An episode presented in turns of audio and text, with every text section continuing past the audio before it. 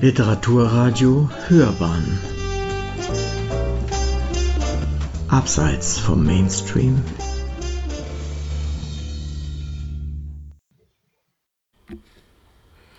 Willkommen bei der 14. Ausgabe der Glockenbachwelle. Alle streben danach, immer höher, schneller und weiterzukommen. Heute haben wir einen Mann zu Gast, der, ich zitiere, nur halb hoch hinaus wollte und trotzdem etwas ganz Außergewöhnliches gemeistert hat. Und deshalb bleiben wir mit ihm heute unter anstatt über den Wolken und finden dennoch ganz viel Freiheit.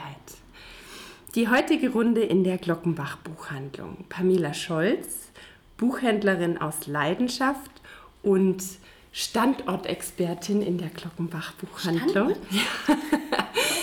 ähm, meine Wenigkeit Steffi Sack, ich blocke auf Nur Lesen ist schöner, sowie unser heutiger Gast Achim Bogdan, Journalist, Rundfunkmoderator und Autor des Buches Unter den Wolken, im September 2022 erschienen bei Heine Hardcore. Willkommen. Ach. Servus, vielen herzlichen Dank für die Einladung. Schön, dass du bei uns bist. Pamela, magst du uns zu Beginn erzählen, was unsere ZuhörerInnen heute erwartet? Ja, sehr gerne. Als Einstieg möchte ich mich gerne der ersten Zeilen von Unter den Wolken bedienen. Und zwar, ich zitiere. Es gibt riesige Berge wie den Mount Everest oder den K2. Es gibt hohe Berge wie den Mont Blanc oder das Matterhorn. Und es gibt Berge, die kennt kein Mensch, kein Tier, kein Eichhörnchen. Sie verdienen die Bezeichnung Berg nicht. Keiner vermisst sie, keiner besteigt sie. Ha, Moment. Einer hat sie doch bezwungen, und zwar Achim Bogdan. Und heute wollen wir noch einmal mit Achim durch ganz Deutschland reisen. Wir wollen uns über sein ganz ungewöhnliches Wanderprojekt unterhalten, das ihn auf die höchsten Erhebungen, quasi die 16 Summits der deutschen Bundesländer geführt hat – und darüber, wie es ihm als selbsternannter alpinistischer Haubentaucher dabei so ergangen ist. Wir wollen wissen, welche prominenten Wanderbegleiter ihm dabei zur Seite standen und wie er ganz nebenbei Land und Leute kennengelernt hat. Das haben wir so alles vor heute. Ich bin dabei. Sehr gut. Achim, äh, dein voller Name lautet Achim Bogdan. Du wurdest 1965 in Erlangen geboren und bist in München aufgewachsen. Du hast in München, Berlin und Glasgow evangelische Theologie studiert, warst Sänger der Band ISA 12 und arbeitest als Radiomoderator beim Bayerischen Rundfunk Bayern 2. Du bist glühender Fan des TSV 1860 München. 60. Weswegen in deinem Pass tatsächlich hochoffiziell der Künstlername Achim 60 steht, wovon ich äh, definitiv mich später überzeugen muss. Kannst du. du hast als Schauspieler gearbeitet, ähm, bist geprüfter Fußballschiedsrichter und äh, liebst es tatsächlich mit dem Zug zu fahren. Die Deutsche Bahn freut sich. Im letzten Jahr bist du unter die Autoren gegangen und dein Debüt Unter den Wolken ist im September 2022 bei Heine Hardcore erschienen. Achim, beschreibt das deine Person ganz gut oder gibt es da noch das eine oder andere, was du gerne ergänzen möchtest? Ach, da ist schon eigentlich eine ganze Menge drin. Äh, ich würde mal sagen, das sind schon viele wichtige Punkte in meinem Leben. Ähm, 60 ist tatsächlich ein, wichtiges, ein wichtiger Punkt in meinem Leben. Winterpause ist immer ganz schwierig, wenn man gar nichts hat. Da hat man nur die Vier-Schanzentournee oder sowas. Aber das ist ja kein, richtiges, äh, kein richtiger Ersatz. Ähm, naja, es gibt natürlich noch, noch vieles andere zu berichten, aber ähm, das sind schon so ein paar ganz gute Eckpunkte, finde ich, wenn man über meine Person redet. Sehr gut. Also im Normalfall konfrontieren wir unsere Gäste am Anfang mit einigen Shortcuts, bei denen Sie sich intuitiv für eine von zwei Auswahlmöglichkeiten entscheiden müssen. Heute möchte ich etwas anderes ausprobieren. Achim, ich werde dir noch einmal alle deutschen Bundesländer zurufen und dich bitten, intuitiv mit einem Begriff zu reagieren. Ähm, der dir zum jeweiligen Bundesland in den Sinn kommt und in Verbindung zu deiner Erfahrung, Begegnung im Rahmen deines Wanderprojekts steht.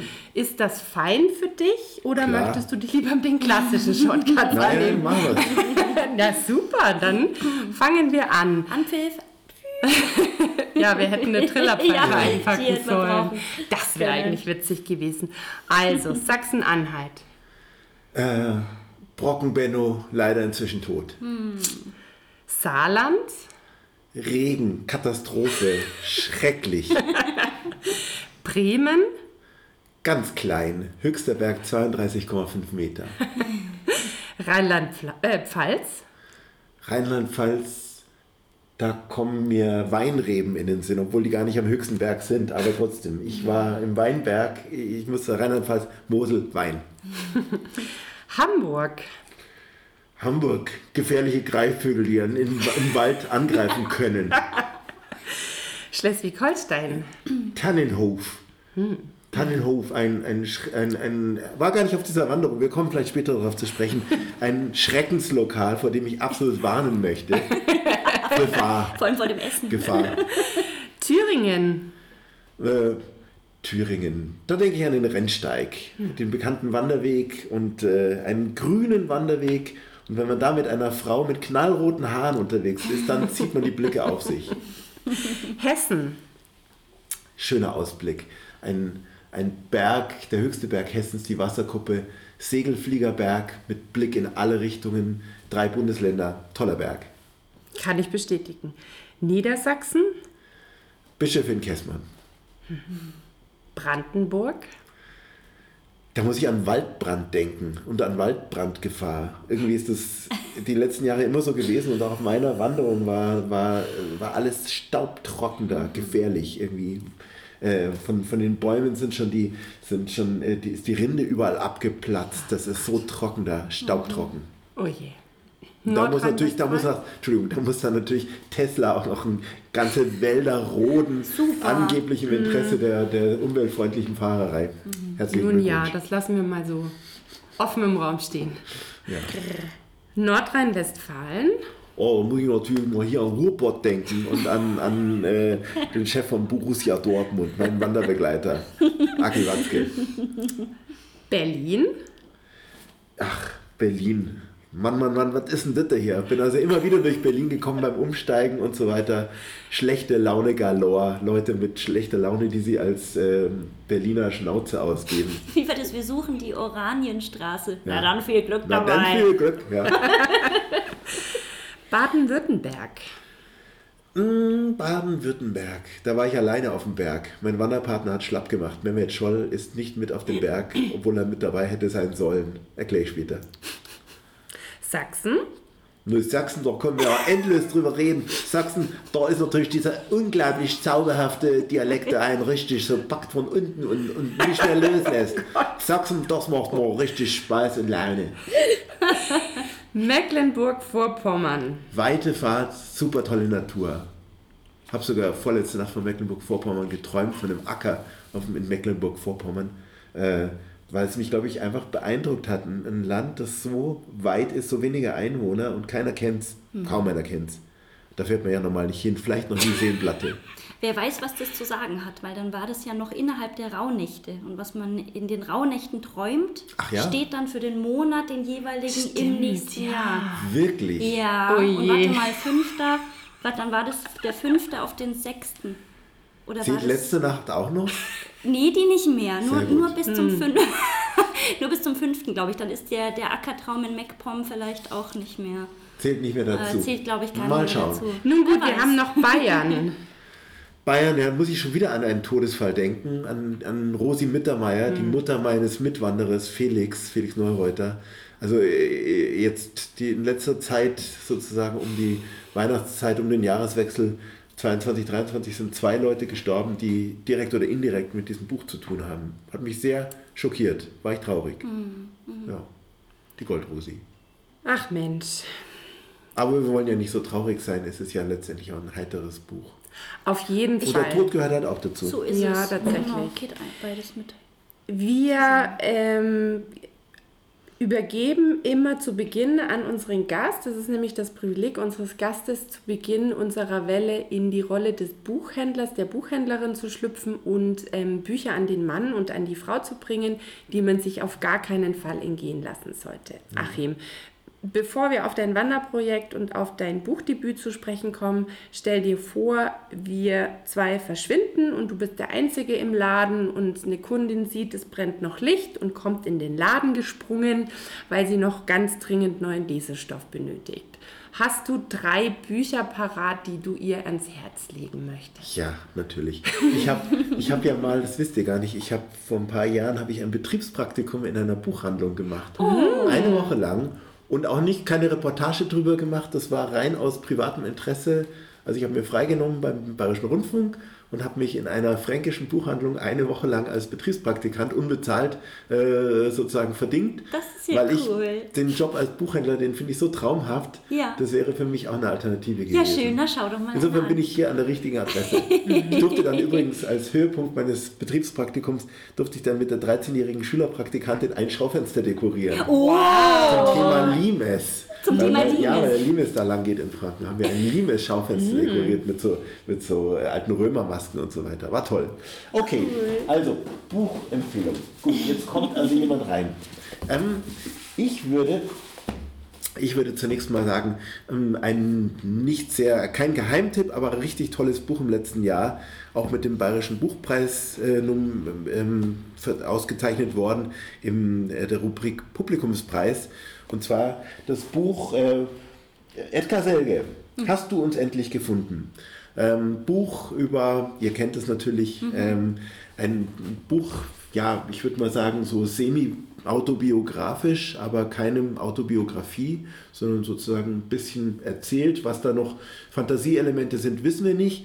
Die Geschichte von Edgar Selge, seiner Kindheit, er ist tatsächlich als Sohn eines Gefängnisdirektors ähm, in Nordrhein-Westfalen groß geworden und hat da so am Rande dieses Gefängnisses mit einem kulturell interessierten Vater, der Klavier gespielt hat, mit einem äh, Bruder, der auf sehr tragische Art und Weise ums Leben kam, ähm, hat da unglaublich viel erlebt und hat einfach auch die Sprachgewalt eines Schauspielers, um diese Jugend im Nachkriegsdeutschland zu schildern und zwar so, dass sie einen packt, dass man buchstäblich lachen und weinen muss bei diesem Buch. Äh, also wirklich ein sehr emotionales, toll geschriebenes Buch, das sich in die Reihe von gut schreibenden Schauspielern einreiht. Ich sag mal Stichwort Meyerhoff oder Stichwort Matthias Brann. Also das würde ich auf jeden Fall empfehlen. Das kann man eigentlich in jeder Altersgruppe gut lesen. Vielleicht sagen wir mal für die nachkriegsaffine Generation, für 60, 70-jährige Kulturinteressierte, die es ohnehin noch nicht kennen, Edgar Selge wäre mein Tipp. Für die Jüngeren, bisschen Jüngeren vielleicht äh, Jarvis Cocker, der Sänger der Britpop-Band Pulp. Der hat ein Buch geschrieben, kennt ihr es? Nein.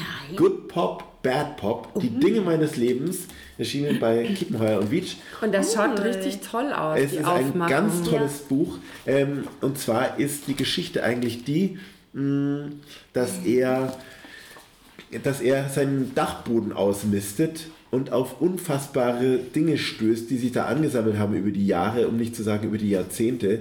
Kindheitserinnerungen, Jugenderinnerungen, äh, Tonbänder, Kaugummis, Aufnäher. Und er inspiziert jetzt diese Dinge, die werden auch in dem Buch hier wunderbar abgebildet, in so Mattfotografie, schaut total schön aus. So ein bisschen wie im Elf-Freunde-Heft, so, so die Sorte von, von, also es ist auch haptisch so schön. Also da ist zum Beispiel jetzt hier so ein Wrigley's Extra Kaugummi abgebildet und dann schreibt er darüber, dass die Packung früher aussah, anders aussah als heute. Es gibt den Kaugummi immer noch. Und der hat die halt aufgehoben, weil er die damalige Packung so schön fand. Und er inspiziert jetzt diese Dinge auf dem Dachboden, schreibt über die Gegenstände, was die mit seinem Leben so zu tun haben. Und am Ende kommt er immer zu einer Abwägung, ob er den Gegenstand behält oder in den Müll schmeißt. Cool. Und da kommen so viele tolle Sachen raus. Ähm, alte, frühe ähm, Büchlein, wo er drin gemalt hat, wie er sich sein Popstar-Dasein vorstellt als 13-, 14-Jähriger. Super. Ähm, oder, oder was weiß ich, was auch total schön ist, sein erstes auf dem Flohmarkt erworbenes Hemd, das er immer noch hat, wo er dann so hin und her gerissen ist, ob er es aufheben soll aus Polyester, Alte alte, Fotos, Passfotos, genau. Dann gab es so so ein anrüchiges, leicht pornografisches Witzebuch, das er als, als Jugendlicher hatte die Witze nicht verstanden, fand aber die Fotos ganz toll. und hat es deswegen aufgehoben. Der wollte gerade sagen, Ein- das hat er bestimmt nicht weggeschmissen. Ein Weltempfänger, mit dem man auf Kurzwelle die ganze Welt gehört hat. Also man stöbert praktisch durch das Leben dieses interessanten Menschen und stößt aber gleichzeitig auf Gegenstände, die einem vielleicht sogar selber bekannt vorkommen und auf das ewige Dilemma, was tut man jetzt, wegschmeißen oder aufheben. Das ist was, was ich auch kenne. Und ganz raffiniert gemacht mit dem Umschlag. Ja, also kann ich sehr empfehlen. Und das dritte Buch, das kennt, glaube ich, wirklich jetzt echt keine Sau. Aber das möchte ich in höchsten Tönen loben und, ähm, und preisen und den Leuten nahelegen. Ähm, das Buch heißt Aus dem Papierkorb der Weltgeschichte. Untertitel Unglaubliche Briefe gesammelt von Aaron Ar Archen, äh, Entschuldigung, Aaron Aachen in Klammer Archivar, erschienen beim Mini-Verlag Jacobi Stewart. Und das ist also auch so eine Faksimile-Sache. Da sind also lauter Briefe abgebildet, ähm, äh, wirklich sozusagen äh, im, im Original leicht angegillt, mit Schreibmaschine geschrieben. Und zwar sind das angebliche Briefe aus der Weltgeschichte, die es aber so gar nie gegeben hat. Die sind praktisch Fälschungen, so, so wie, wie Hitlers Tagebuch oder so, Konrad, Konrad Kujau. Das sind also, äh, an, ich kann es mal an einem Beispiel beschreiben. Es gibt zum Beispiel einen handgeschriebenen angeblichen Brief von Tim Melzer als 40-jähriger der Starkoch schreibt mit handschriftlich an McDonald's, dass er für seine Schülerzeitung mit Auflage 500 Stück gerne einen Restauranttester, einen Restauranttestbericht über McDonald's machen möchte und dass er jetzt gerne Einladungen hätte in alle Hamburger Filialen, um zu testen, welche jetzt besser ist, wo es besser schmeckt. Und Nein, aber und das ist aber, völlig erdacht der ist gefaked extra völlig für das gefaked für dieses Buch sich erdacht. Tim Melzer hat damit nichts zu tun, aber es ist sozusagen erdacht. Tim Melzer hätte einen Brief geschrieben im Alter von 14 an McDonalds, um wirklich an, an kostenloses Essen ranzukommen. Das ist witzig. Äh, anderes Beispiel, ähm, zum Beispiel, was ist denn hier? Da gibt es zum Beispiel einen Faksimile-Brief aus den 60er Jahren vom Hotel Kaiserhof in äh, Münster, Westfalen. Die schreiben in schlechtem Englisch einen Brief an, Miss, an, an äh, Mick Jagger vom 13. September 1965. Er ist offensichtlich in diesem Hotel abgestiegen und hat aber dieses Hotel dann nicht entgegen der Erwartung des Hotels verwüstet. Und deswegen haben sie die eingezogene Kaution von 955 Mark, wollen sie ihm zurückschicken als Postanweisung. Und dann steht dann halt in diesem Brief zum Beispiel, Dear Mr. Jacker, we want to thank you for staying in the Hotel Kaiserhof and we hope you enjoyed our stay. In this letter we will find an international Postanweisung over 955 deutsche Mark. This is the money that we took from you as a safe- safety deposit for your room. You left the rooms in perfect condition, so this is your money. Alles vollkommen erdacht. Ein Brief von Sascha Hehn als Kind oder als Jugendlicher an die Bravo an Dr. Sommer, dass er Geil. Angst davor hat, dass wenn er seine Freundin jetzt entjungfert, dass es einen lauten Knall gibt. Also ist das alles humorvoll Alles oder ist einfach völlig skurril, völlig Skurril, humorvoll, erdacht, gaga, äh, angebliche Geschichten, äh, was weiß ich. Adorno über, äh, schreibt eine Abonnement, also äh, ab- abonniert das neue Blatt, das ist ein bisschen wie Bild der Frau oder, oder so, sozusagen so eine Klatschzeitschrift, ein bisschen wie heute Gala oder Bunte. Und Adorno, der absolut Intellektuelle, hat angeblich ein Abo abgeschlossen und kriegt jetzt hier die Bestätigung vom neuen Blatt. Und diese Fälschungen sind so liebevoll gemacht, dass man wirklich denkt, das sind alles echte Briefe. ich habe bei diesem. Buch echt Tränen gelacht. Da steckt ein Regensburger Künstler dahinter und das ist der Hammer, dieses Buch. Wie bist ein, du denn da dran gekommen? Ja, ich habe diesen Künstler kennengelernt. Okay. Und er aha. hat mir das irgendwie, hat mir das nahegelegt. Ja. Ich habe es dann in einem, in einem Regionalzug von Regensburg nach München gelesen und ich habe so laut gelacht, dass das ganze Abteil mitgelacht hat. Aus dem Papierkorb der Weltgeschichte, unglaubliche Briefe gesammelt von Aaron Aachen, Archi äh, Archivar. Ja, Sehr das wäre mein dritter schön. Tipp. Vielen sehr Dank. spannende Bücher. Ja, mal was ganz anderes. Ja, gell? tatsächlich. Finde ich super. Und, grandiose Überleitung mal wieder, apropos Lachen beim Buchlesen, jetzt kommen wir mal auf dein Buch zu sprechen. Ja, da habe ich mich nämlich auch teilweise echt kringelig gelacht. Ähm, genau. Ich würde es erstmal vielleicht ganz kurz vorstellen Bitte. und dann kommen wir mit so, gehen wir mit ein paar Fragen dann Ja. näher auf die ganze Sache ein.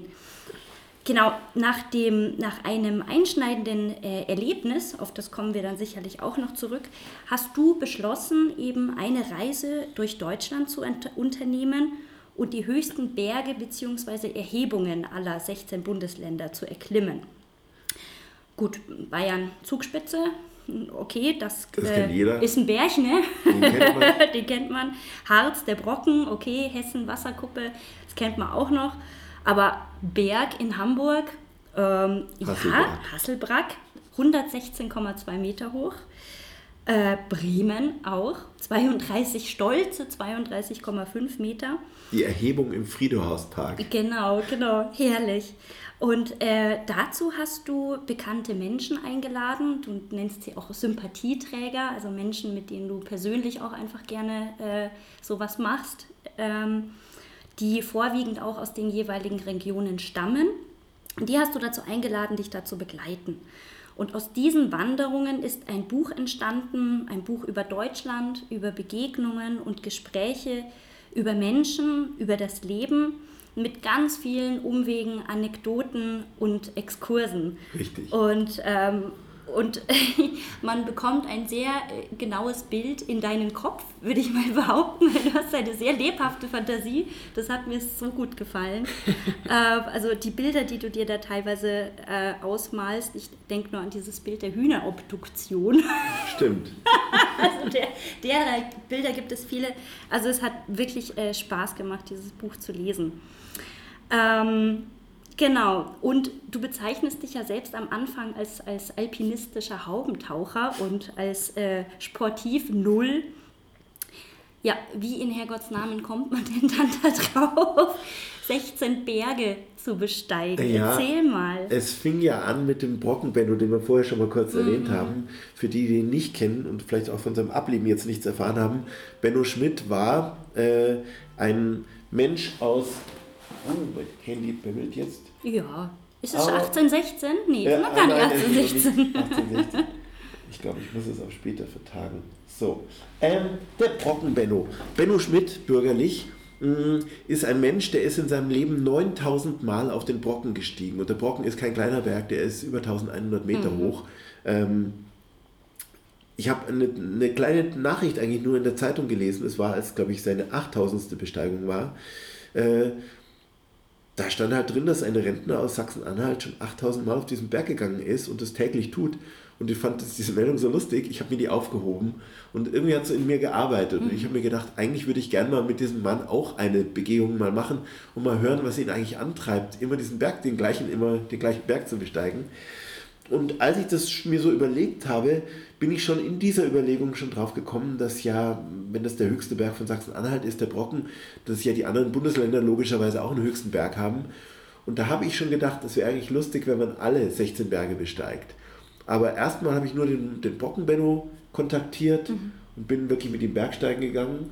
Äh, an einem furchtbar verschneiten Tag, also unten nicht, aber oben, also Schneesturm, wir kennen das ja aus, der, ne, aus den Wetternachrichten, da kommt ja oft so ein Wetterreporter mit Puschel, der auf dem Brocken steht und dann tobt ein Sturm. Und so war das da oben, es war Nebel, es war Sturm, es war wie im, im, im Film Fargo, da oben war einfach weißes Rauschen. Und äh, also ich bin eben mit dem da hoch und äh, dieser zu dem Zeitpunkt 88-Jährige hat mich also bei meinem Anstieg vollkommen abgehängt oder 87 war. Ähm, ich war vollkommen verkatert von der vorherigen Ja. Nacht. Äh, und, und der hat mich also wirklich stehen lassen, dieser Rentner. Ja, aber wie gesagt, von dieser ersten Wanderung aus kam die Idee auf, die anderen Berge auch zu machen. Ich dachte am Anfang naiv, es gibt zu jedem deutschen höchsten Berg gibt es auch so einen Brocken Benno. Ich dachte, es gibt vielleicht auch so einen Hacker Hasselbrack Harry und vielleicht irgendwie, keine Ahnung was. Den Fichtelberg Ja, den. Fichtelberg Freak, keine Ahnung. Hat sich schnell herausgestellt, dass es nicht so ist.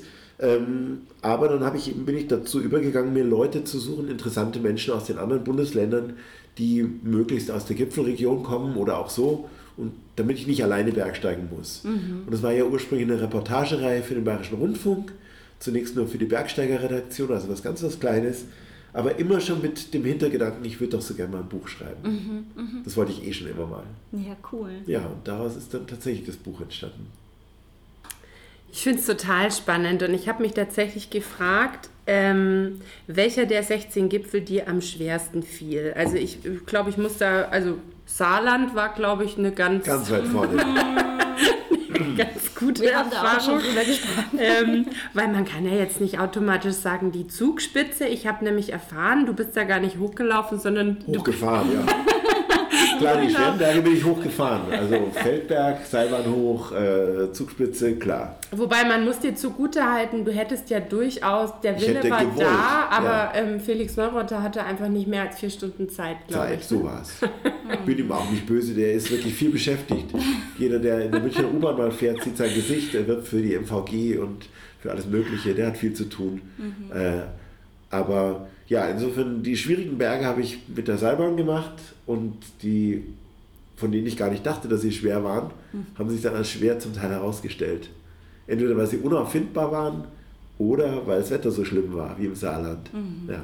Ja, oder ihr einfach Umwege gelaufen seid, Ja, die das eigentlich war gar im nicht hätten sein Saarland müssen. war ein kleiner Umweg. Waren ja nur 26 Kilometer. Ach, naja, man gönnt sich ja sonst nichts. Ja, wir haben vorhin auch drüber geredet. Das haben wir, äh, also in der Form bei so einem Sauwetter hatte ich das noch nicht, aber auch schön mal Benediktenband und falsch abgebogen und Oh. dann eh noch, wo man eh schon ja acht bis zehn Stunden läuft, dann nochmal schön so drei, vier Stunden hinten dran Wow. gehängt. Also und, oh. witzigerweise hatte ich genau dieses Erlebnis. Das war für mich wie ein Déjà-vu, Ja. nur nicht eben im Saarland, sondern im Berchtesgadener Alpen und auf einen Hausberg, den keiner kennt. Das war Ortsansässig, also unsere ähm, Fremdenverkehrs, äh, die Besitzerin von unserer Ferienwohnung hat uns das empfohlen. Und das Wetter, ja, das war jetzt kein Happy Sonnenschein, aber es war halt wechselhaft angekündigt. Und wir sind da diesen Berg hoch, nichts ahnend. Wir hatten Gott sei Dank alles dabei an Equipment und dann ist es von Minute zu Minute schlechter geworden, die Sicht immer schlechter. Nebelsuppe, es hat geregnet, es hat geschneit, es hat gehagelt. Wir waren oben an dem Gipfel für drei Minuten klare Sicht. Wir uns schon gefreut, hier Fotos, Selfie, allem drum dran, danach wieder zugezogen. Das Problem war, dass wir ja noch absteigen mussten. Und das ist genau, der Abstieg ist genau in so einer Talschneise. Das ist nämlich hinten beim, ähm, bei der Blauberghütte, Ja. beim Blauberggletscher. Und man sieht die ganze Zeit die Blauberghütte und denkt, sie ist zum Greifen nah. Das Problem ist aber, wenn alles voller Nebel ist und man seinen Weg nicht mehr sieht, dann findet man diesen Weg nicht mehr, weil er natürlich nicht ausgeschildert ist, sondern ja, das ist halt so Ort, für Ortskundige, die verlassen sich auf ihren Instinkt. Und wir standen dann irgendwann tatsächlich auch vor einem Abgrund und mussten dann wieder umdrehen und mussten dann so terpentinenartig uns nach unten vortasten. Und es hat, glaube ich, drei Stunden gedauert, bis wir da unten bei diesem, bei der Hütte ankamen. Und witzigerweise war dann Happy Sonnenschein. Aber nun gut. Man, man ahnt es echt nicht. Auch zum Beispiel am Feldberg im Schwarzwald gibt es eine eigene Bergwacht. Die haben Lawinen teilweise im Winter. Äh, der Bergwachtchef, den ich da getroffen habe, der war Zeuge, wie zwei Männer ineinander gefahren sind. Die waren beide tot, mit Skiern ineinander gefahren. Bums. Also man ahnt es überhaupt nicht, wo die Gefahr lauert. ja, ja, das stimmt. Und sogar der Hasselbrack, wie vorher gesagt, Ja. in Hamburg, selbst da waren Greifvögel unterwegs und haben einen Mann in den Kopf gehackt, dass er geblutet hat. Gefahren lauern überall, selbst auf den kleinsten Bergen. Ja, die Ja, Natur hat auch immer die Überhand. Das muss man halt auch immer im Hinterkopf Richtig, behalten. Ne? da gilt immer ein großer Respekt. Ähm, es war ja von vornherein dein Plan, klimaneutral unterwegs zu sein und ähm, du wolltest diese 16 Erhöhungen auch alle mit der Deutschen Bahn erreichen. Hast dir deshalb sogar äh, die Bahncard 100 geleistet, Ja. die schwarze, Schwarze Mamba. Mamba. Mm, Warum hat sich dieser Plan ähm, als Hindernis erwiesen? Äh, ja, ganz einfach, weil die höchsten Berge jetzt nicht an den ICE-Bahnhöfen liegen. Also jetzt sagen wir mal von den Großstadtbergen mal abgesehen, so in Berlin, in den Stadtstaaten, da geht es ja gerade noch. Aber wenn es dann so ländlich wird, äh, da ist dann möglicherweise der höchste Berg dann auch noch mal ein ganzes Stück von der nächsten Bahnstation entfernt. Da muss man gucken, wie man hinkommt. äh, teilweise per Anhalter oder irgendwie, dass Leute vor Ort mich noch mit dem Auto fürs letzte Stück abgeholt haben.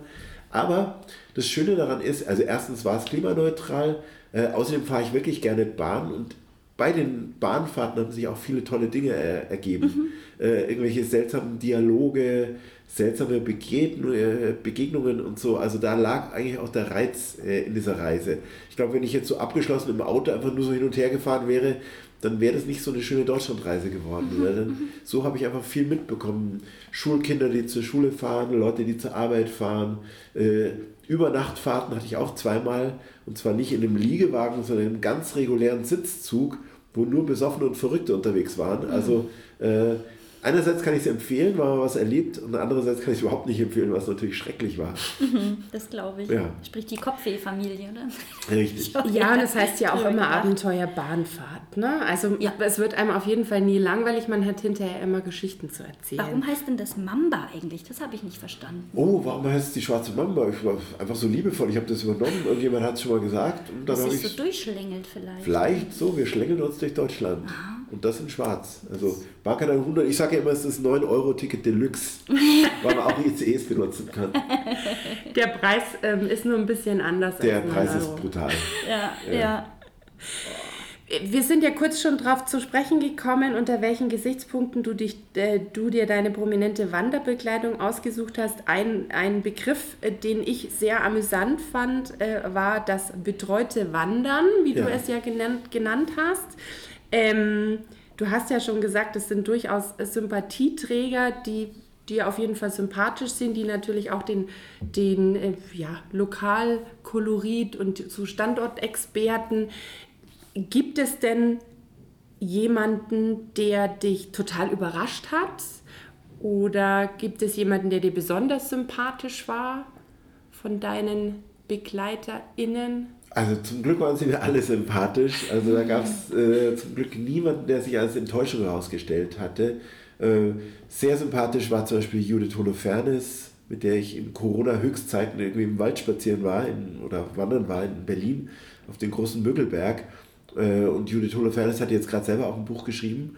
Äh, und ja, die, ah, was kann man denn da sagen? Die ruht so in sich, die ist so eine, so eine starke Persönlichkeit und, und gleichzeitig aber so, so uneitel, so angenehm nahbar irgendwie. Also nicht kumpelig, aber trotzdem nicht abgehoben. Also die hätte ja auch, so wie ein paar andere meiner Leute, die hätten ja auch durchaus Anlass dazu, vielleicht ein bisschen hochnäsig zu sein. Oder sie könnten es sein, aber sie ist es halt nicht.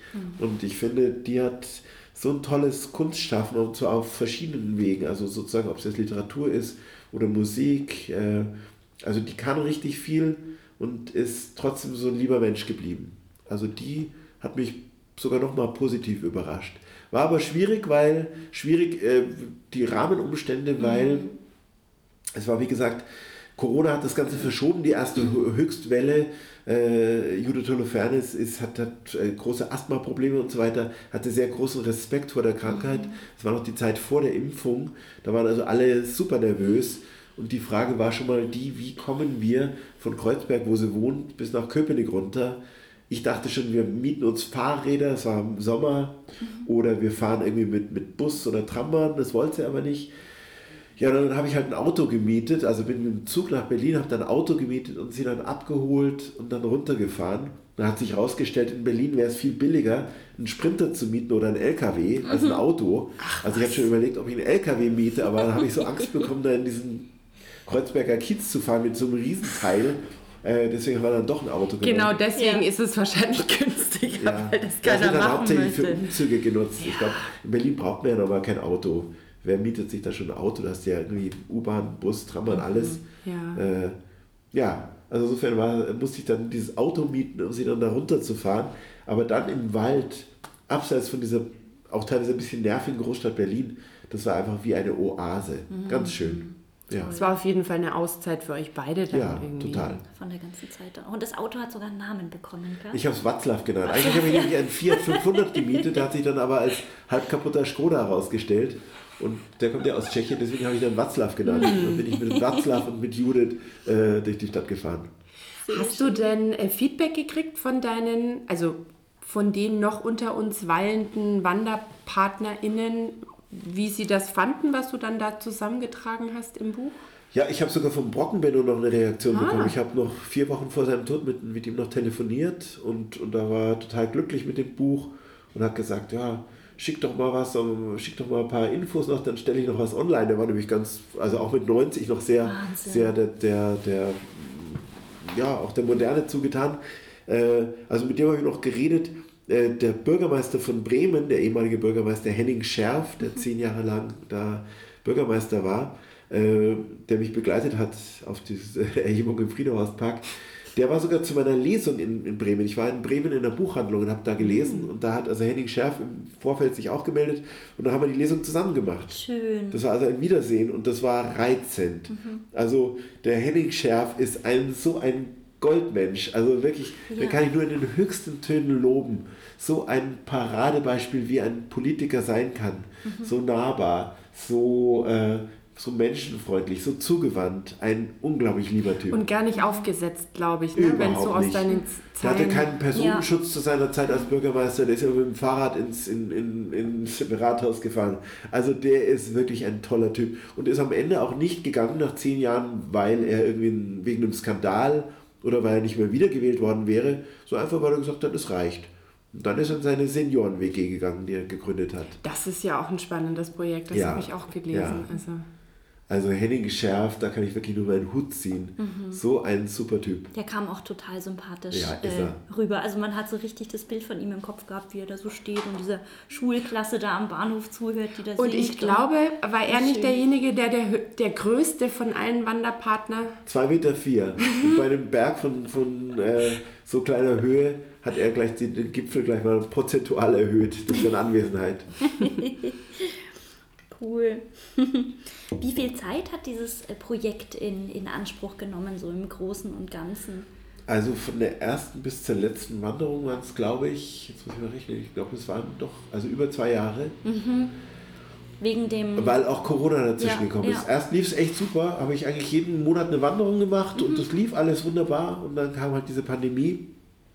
Und dann waren ja zwischenzeitlich, man vergisst ja, man durfte ja zwischenzeitlich nicht mehr den eigenen, äh, durfte den eigenen Landkreis ja nicht mehr verlassen. Ja, ja. äh, nicht Bahn fahren und so weiter. Es wurde alles furchtbar äh, kompliziert. Man wusste nicht, wie lange geht diese ganze Angelegenheit. Sie geht ja noch. Äh, also das hat es sehr, sehr kompliziert gemacht. Und dann beispielsweise bei Felix Neureuter war es auch ein Terminproblem, aber das hat also auch mit Corona zu tun. Der hat einfach so viele Termine, dass ich einfach immer warten musste. Und zu dem Zeitpunkt stand sogar schon fest, ich schreibe ein Buch, also das musste einfach sein. Am Ende hat es ja geklappt. Also, Ja, ja. Aber es war ein, ein langes Projekt.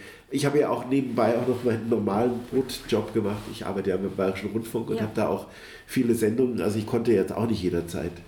Ja. Ja klar, warst du auch gebunden dann. Und ähm, wie viel an, an Vorarbeit steckt denn in so einem Buch? Äh, also du überlegst dir ja, mit wem du da hingehen willst und Ja. recherchierst du dann über die Gegebenheiten dort oder äh, machst du das, da hast du das alles spontan vor Ort gemacht? Nee, nee, nee, nee. Also ich musste ja, also ich musste ja überhaupt erstmal äh, rausfinden, wo sind die höchsten Berge, wie hoch sind sie, wie kommt man da hin, gibt es da irgendwie Wanderwege? Äh, Ich wusste ja nicht, ob meine Prominenten sich auskennen, ob die da hochfinden. Also ich musste mich ja auch erstmal äh, schlau machen und dann vor allem die Leute finden, die mitkommen. Also die, es war jetzt auch nicht so, dass alle, die jetzt da in dem Buch auftauchen, diejenigen gewesen wären, die ich als erstes gefragt hätte. Also es gab auch Bundesländer, da habe ich andere Leute gefragt, die konnten nicht. Dann habe ich noch andere gefragt, die konnten dann auch nicht. Und es hat dann immer gedauert. Anfrage an Management, an irgendwelche Sekretariate, Anfragen, Antwort, ja, vielleicht, bitte warten und so weiter. Also es war das komplizierteste war nicht, waren nicht die Berge, sondern die Menschen, die Prominenten. Weil die natürlich auch jetzt nicht darauf warten, ob jetzt so ein Reporter aus dem Süden Deutschlands anruft und mit ihnen auf irgendeinen so Hundehügel am Ende ihres Bundeslandes steigen will. Das hat es so langwierig gemacht. Wobei ich einfach sagen muss, meine Kandidaten, mit denen ich jetzt unterwegs war, sind also keine Ersatzkandidaten, sondern es sind die besten, die ich nur finden konnte, weil alle, die abgesagt haben, die waren dann auch nicht die richtigen. So ist es. Ja. Sehe ich auch so. Genau. Ja. Das ist schön.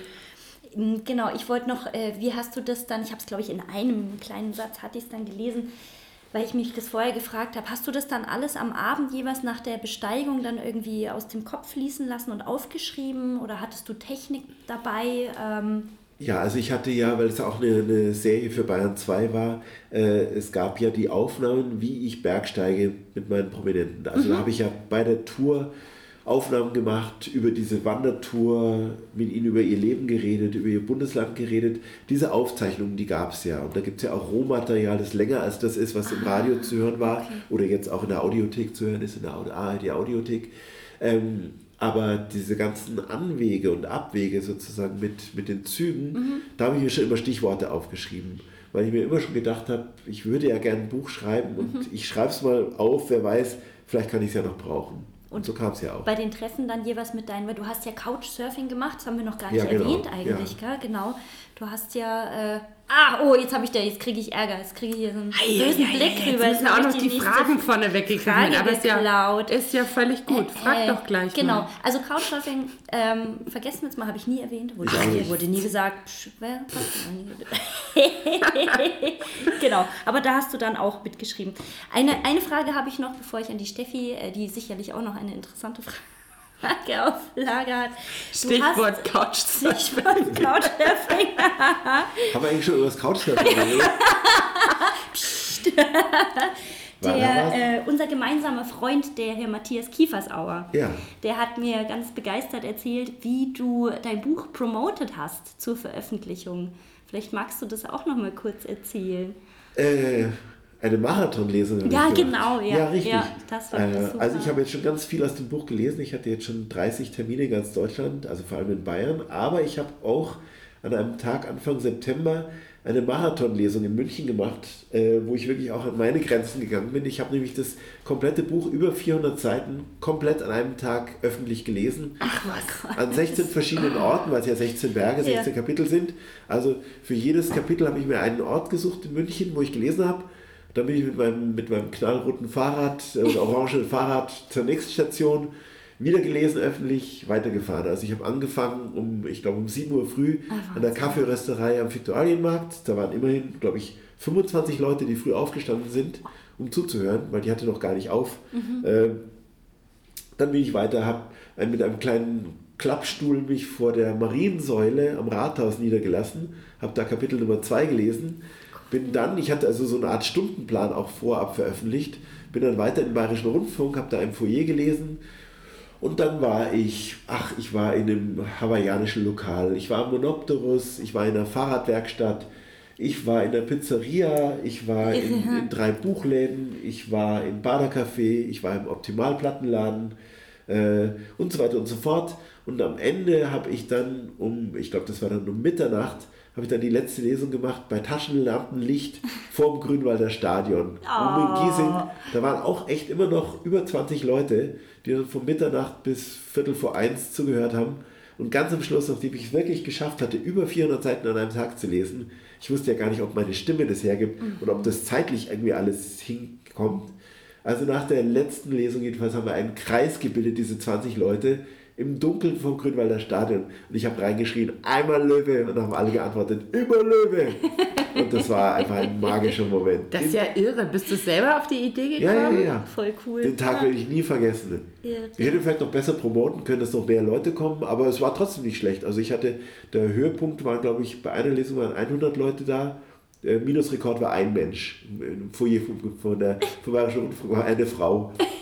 Da habe ich dann mal mein Mikro ausgeschaltet und habe es einfach ohne Mikro vorgelesen. Ich hatte so einen kleinen, ich hatte so einen Batterieverstärker dabei und ein Mikrofon, mein Klappstuhl, die Taschenlampe, eine Wasserflasche und so Hustentabletten, dass ich, dass die Stimme noch mitmacht. Aber es ist immer auch eine Konzentrationsfrage. 400 Seiten, Halleluja. Ja, Selbst wenn du sie selber geschrieben hast, das ist irgendwann. ja. Ja, beachtlich. also cool. Respekt, aber ziemlich coole Idee. Ja, Und ich danke. glaube auch, ähm, dass man so auch die, die LeserInnen irgendwie gewinnt oder da irgendwie auf jeden Fall, ähm, ja, spannend. Also ich habe noch Ja, von ich keiner anderen jetzt schon die Idee gehabt, ob ich nicht die Deutsche Bahn frage, ob ich nicht in Mittenwald losfahre nach Flensburg Ah. und an diesem Tag in verschiedenen Zügen auf dem Weg nach Norden dieses Buch komplett lese. Auch eine schöne Wäre Idee. auch eine Idee. Jeweils im Dialekt dann. Oh Gott. Wenn ich es kann, ja. Nix der Herausforderung. Aber ein paar kann ich. Da machen wir, da machen wir noch ein bisschen, machen wir noch ein paar Sächsisch-Übungen dann. Ne? Also die Pamela hat es ja schon kurz angekratzt. Ich komme jetzt nochmal auf die Frage zu sprechen. Du hast dich dazu entschieden, im Rahmen deines Wanderprojekts ausschließlich Couchsurfing zu betreiben. Also in allen Bundesländern eine kostenfreie Beherbergung genossen. Warum? Ähm, was waren deine Beweggründe dafür? Würdest du das empfehlen? Kann man so Land und Leute noch besser kennenlernen? Ja, kann man auf jeden Fall. Kann Land und Leute besser kennenlernen. Ich kann es auch empfehlen. Äh, ich habe eigentlich fast nur, ich habe eigentlich nur gute Erfahrungen gemacht. Ich sage mal so, es war ein bisschen grenzwertig im Saarland. da bin ich dann über verschiedene Ecken bin ich an so einen Studenten gekommen, in der Studenten-WG. Und äh, ja, genau. Ja. Mein, äh, also der, der Mensch, der mir geantwortet hat, der mir das angeboten hat, hat mir sein Zimmer zur Verfügung gestellt in der WG. Und es war aber nur ein anderer Typ dann da, der mir die Tür aufgemacht hat, ein, ein Studierender. Der hatte aber leider akuten Durchfall. Also der hatte halt wirklich Norovirus. Und er hat mir die Tür aufgemacht und hat dann so die Hand vom Mund gehalten. Oh, ich habe leider ganz schlimm Norovirus. Das ist natürlich nicht die Botschaft, die man gerne hört, wenn man abends in eine Wohnung einkehrt. Nein. Ja, und dann bin ich halt in diese Wohnung und ich hatte ja auch Angst, dass ich bis zur Wanderung am nächsten Tag auch dieses Virus einer an den anheimfalle und diesen Virus anheimfalle. Ja, dann haben wir uns so von einer Gangseite über die andere unterhalten, als wäre dazwischen so ein Fluss und, und haben halt geredet und er hat dann halt erzählt, irgendwie, dass er Filmstudent ist und gerade irgendwie seine seine Doktorarbeit schreibt über den, den äh, wie soll man sagen, die Träume bei in den Filmen von, von David Lynch. Mhm. Also wir hatten tolle Filmunterhaltungen, aber immer unter der Prämisse, dass dieser Mann halt diesen Norovirus hatte und dann äh, gesagt hat, er wäre an dem Tag schon 25 Mal auf dem Topf gewesen und es kommt oben und unten raus bei ihm. Super. Also unangenehm, wenn man dann dieses Badezimmer betritt ja. und dann versucht mit, mit Ellenbogen und, und, und mit irgendwelchen Handtüchern Hähne zu öffnen und ja nichts mit Hand wirklich an der eigenen Hand anzufassen und nicht zu tief einzuatmen. Schrecklich eigentlich. Ja, man weiß ja nicht, ob, und dann hat man es vielleicht, und hast du mit Manuel Andrak war das, ja, genau. im Saarland, mhm. gibt man das am Schluss dann noch. Dann wandert man und hat dann irgendwie Angst, man gibt es weiter ja, oder kriegt genau. selber spontan während der Wanderung. Also, das wäre doch klasse das gewesen. gewesen. Das wäre doch die endgültige Erschwernis gewesen. Neben all den Umwegen und dem schlechten Wetter. Nee, ja. Und oh, umfallenden Bäumen und so weiter. Ja, ja. Oder ich bin in, im Harz, habe ich bei einer bei einer jungen Polizistin äh, übernachtet. Ich, ich hatte zwischendurch im Vorfeld Angst bekommen, ich könnte da bei, bei irgendwelchen Rechtsradikalen sein, weil mhm. sie hat so komische Andeutungen gemacht. Aber Und Smileys waren ganz groß, ne? Ja, ganz viele Emojis, die mich verwirrt haben. Aber es war dann tatsächlich eine Polizistin, die es gut gemeint hat. Äh, ich habe in, in Niedersachsen habe ich bei einer Frau übernachtet, deren, deren Codewort im, auf Facebook war kleine Maus. Es war aber jetzt keine, keine erotische Geschichte, sondern die kleine Maus hatte auch einen Mann, große Maus, der einen gekauften Doktortitel hatte, deswegen habe ich ihn auch Doktor Große Maus genannt.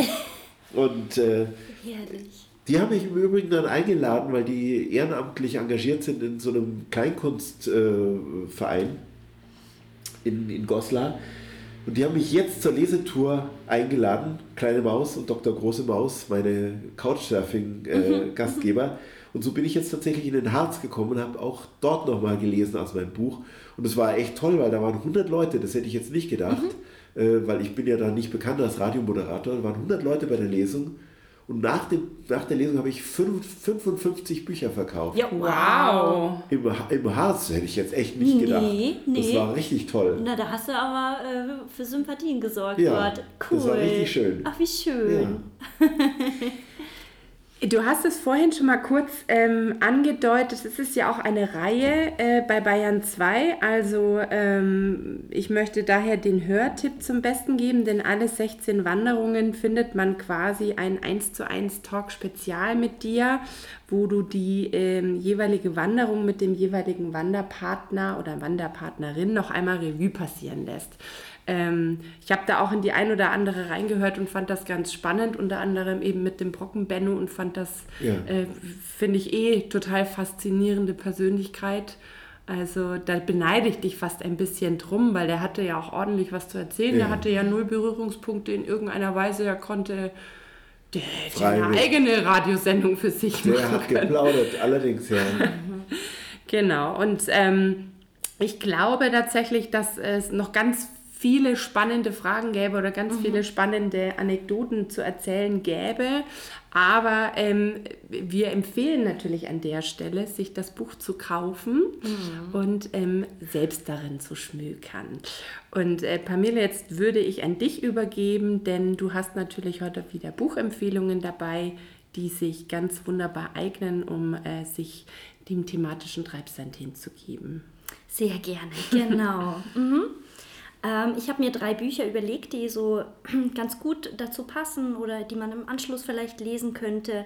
Ähm, und die erste Empfehlung ist von Lorenz Meyer, Kreuzfahrt durch die Republik. Ein herrliches Buch. Ähm, das ist satirisch deutsche Gesellschaftskritik anhand 20 fiktiver Gespräche unter anderem mit Markus Lanz, Angela Merkel, äh, Harald Martenstein, Dieter Bohlen etc. etc. Und äh, die sind aber alle fiktiv und er legt den Leuten ähm, immer so, so Sachen in den Mund, zum Beispiel äh, Markus Lanz, ich duze den Dalai Lama.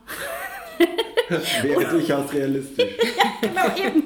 Oder, oder Angela Merkel. Für mich ist Minigolf die Kombination aus Leidenschaft und Ekstase. Also, Herrlich, knüpft ja das Ja, vorher ja, Mensch. Digga, als hättet ihr euch ja, abgesprochen. das stimmt. Das passt eigentlich ganz gut dazu. Also äh, fand ich unheimlich witzig äh, und äh, ja, macht einfach Spaß zu lesen. Das andere ist von äh, Christo Förster, der ist so ein bisschen mit seinen ähm, selbst publizierten Mikroabenteuerbüchern bekannt geworden.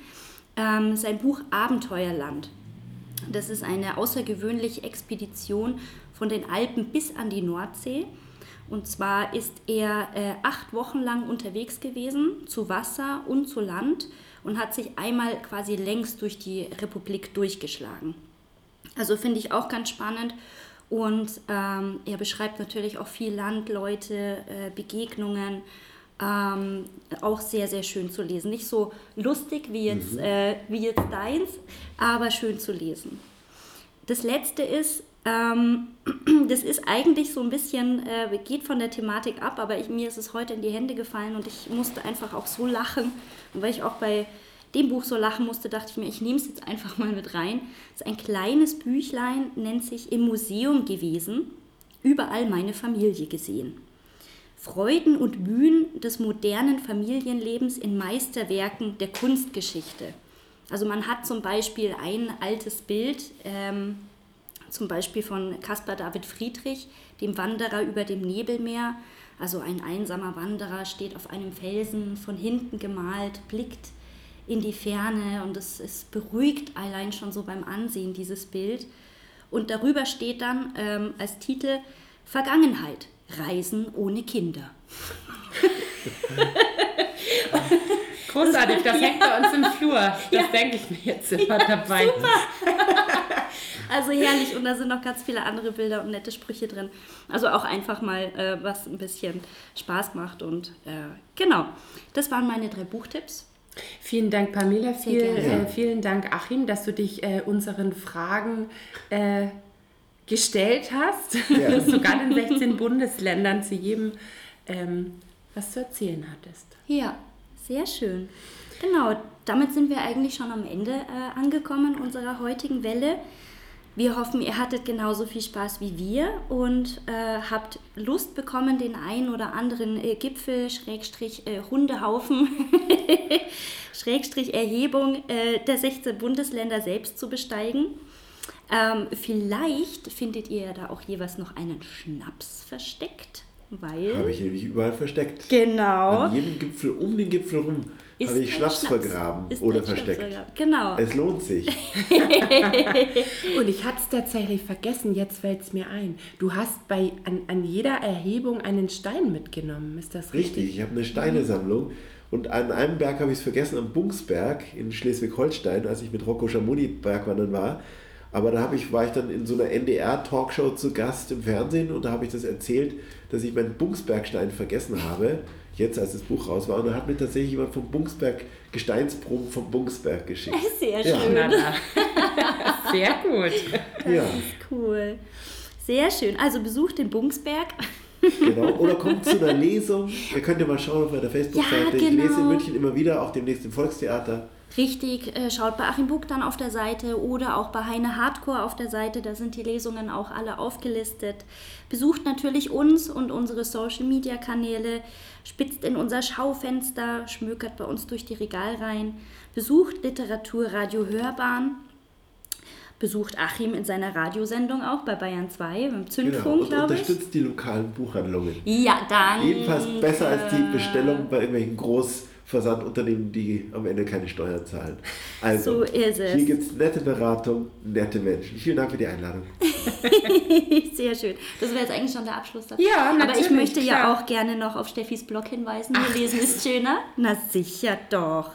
Genau. Und äh, wie immer werden wir dann auch da Impressionen von heute Aufnahmen äh, einstellen. Und genau, bleibt Wellenreiter und Wellenreiterinnen und seid gespannt, was noch so alles auf euch zuschwappt. Das war die 14. Ausgabe der Glockenbachwelle. Einen schönen Abend.